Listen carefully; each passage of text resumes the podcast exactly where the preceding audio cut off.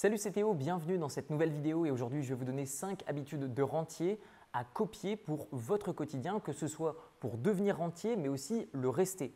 Vous allez le voir au travers de ces habitudes, c'est surtout des process et ensuite des habitudes à mettre en place, que ce soit auprès de vous-même ou auprès de vos équipes qui vont gérer vos actifs pour ensuite profiter de la vie. C'est-à-dire ce qui est le plus important lorsqu'on est rentier, c'est s'assurer que ces actifs sont bien gérés et ensuite pouvoir en récolter les fruits sur le court, le moyen et le long terme. La première des cinq habitudes, ça va être de mettre en place des processus. Je m'explique. Par exemple, pour ma part, j'ai des appartements dans tel et dans tel pays.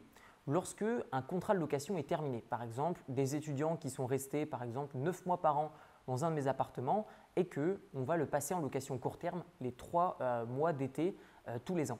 Et bien, ce qu'il va se passer, c'est que lorsque mes derniers locataires seront partis, ce qui va se passer, c'est que mon agence de gestion automatiquement va lister de nouveau mon appartement, mon appartement sur des plateformes style Airbnb, Booking et Agoda.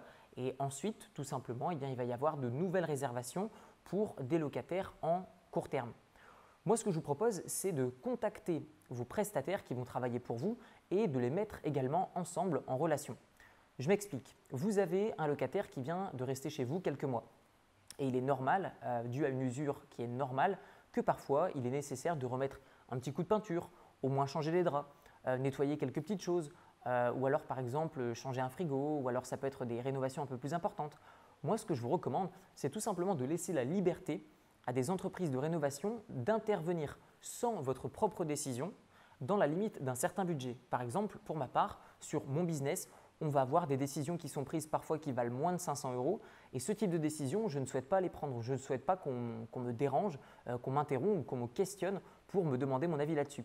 Pourquoi? Pas parce que je suis fainéant, mais simplement parce que mon temps est plus investi ailleurs et je ne veux pas dépenser de l'énergie alors que je pourrais dire une seule fois à la personne qui s'occupe de mon business, si ce type d'action intervient, si telle conséquence intervient, dans ce cas-là, faire telle action. Et une fois que vous allez établir un processus des actions qui sont possibles dans votre business ou dans votre investissement immobilier ou en bourse, eh bien dans ce cas-là, les personnes qui sont en charge de la gestion de vos actifs vont pouvoir prendre des décisions comme si c'était vous qui les prenez. La deuxième habitude de rentier à copier, ça va être de suivre vos revenus passifs. C'est-à-dire qu'une fois que vous aurez investi, vous aurez préparé votre investissement, vous êtes sûr que tout va bien tourner, vous déléguez ça à une équipe de gestion, si c'est un business ou si c'est des biens immobiliers. Si c'est de l'investissement en bourse, normalement, pas besoin de votre intervention. Et donc, de ce fait, il faut un minimum suivre les résultats. Par exemple, pour ma part, sur mon immobilier dans tel et dans tel pays, je vais avoir des sites web sur lesquels je vais pouvoir me connecter et voir la totalité des réservations que j'ai sur l'ensemble des plateformes. Par exemple, pour ce qui est de la location long terme, je vais simplement me connecter à chaque début ou à chaque fin de mois ou les deux pour voir si j'ai bien récolté le loyer de tel locataire, de tel locataire et de tel locataire. Je vais ensuite avoir un petit tableur Excel très simple qui va simplement pouvoir me permettre de suivre l'évolution de mes revenus.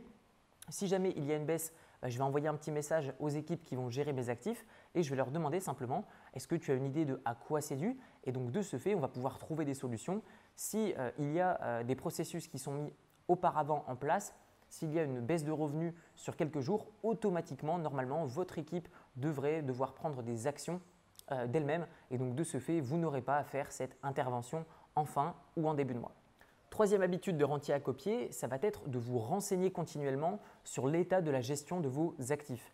Il arrive par exemple qu'un de mes appartements nécessite des rénovations un petit peu plus longues et donc de ce fait, euh, je vais tout simplement contacter un ami qui est sur place et lui demander de temps en temps de passer dans mes biens immobiliers.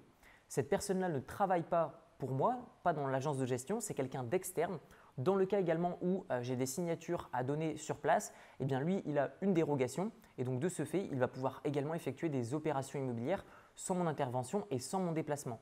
Donc de ce fait, il va pouvoir signer chez l'avocat, chez le notaire en fonction du pays dans lequel vous avez investi et tout simplement, bah, moi, je vais prendre des décisions simplement depuis mon téléphone. La quatrième habitude de rentier à copier, ça va être d'être discipliné et de ne jamais vendre. Un rentier, son travail n'est pas de faire de l'achat-revente. Vous devez rester concentré sur la création de nouveaux revenus passifs. Si vous vous perdez dans euh, les muses euh, de l'achat-revente, eh bien tout simplement, vous risquez de ne pas respecter la cinquième habitude du rentier qui est de ne pas transformer vos actifs en un nouveau métier.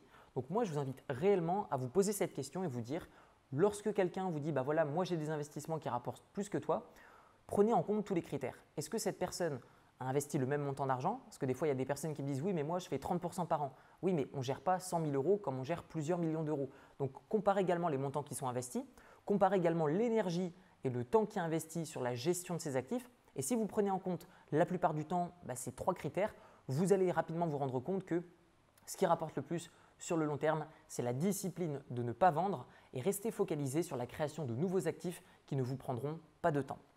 À votre tour, dites-moi dans les commentaires de cette vidéo les habitudes que vous avez mises en place pour vous créer de nouveaux revenus passifs, mais aussi pour gérer vos investissements que vous avez déjà en place. Vous retrouverez dans la description de la vidéo mon livre qui s'appelle « Libre, comment se créer des sources de revenus passifs avec un petit capital ». Vous le retrouverez directement sur Amazon au format papier, mais aussi au format audio et P D F directement dans la description de la vidéo. Dans ce livre, je rentre énormément plus dans le détail dans le domaine de l'investissement immobilier, l'investissement en bourse, avec des notions d'éducation financière basées sur ma propre expérience et mon parcours d'ancien étudiant, ancien salarié, ensuite devenu indépendant, entrepreneur et aujourd'hui investisseur. On se retrouve dans une prochaine vidéo ou à l'intérieur de mon livre. Je vous dis à très bientôt, prenez soin de vous et laissez d'autres personnes prendre soin de vos actifs. Ciao, ciao!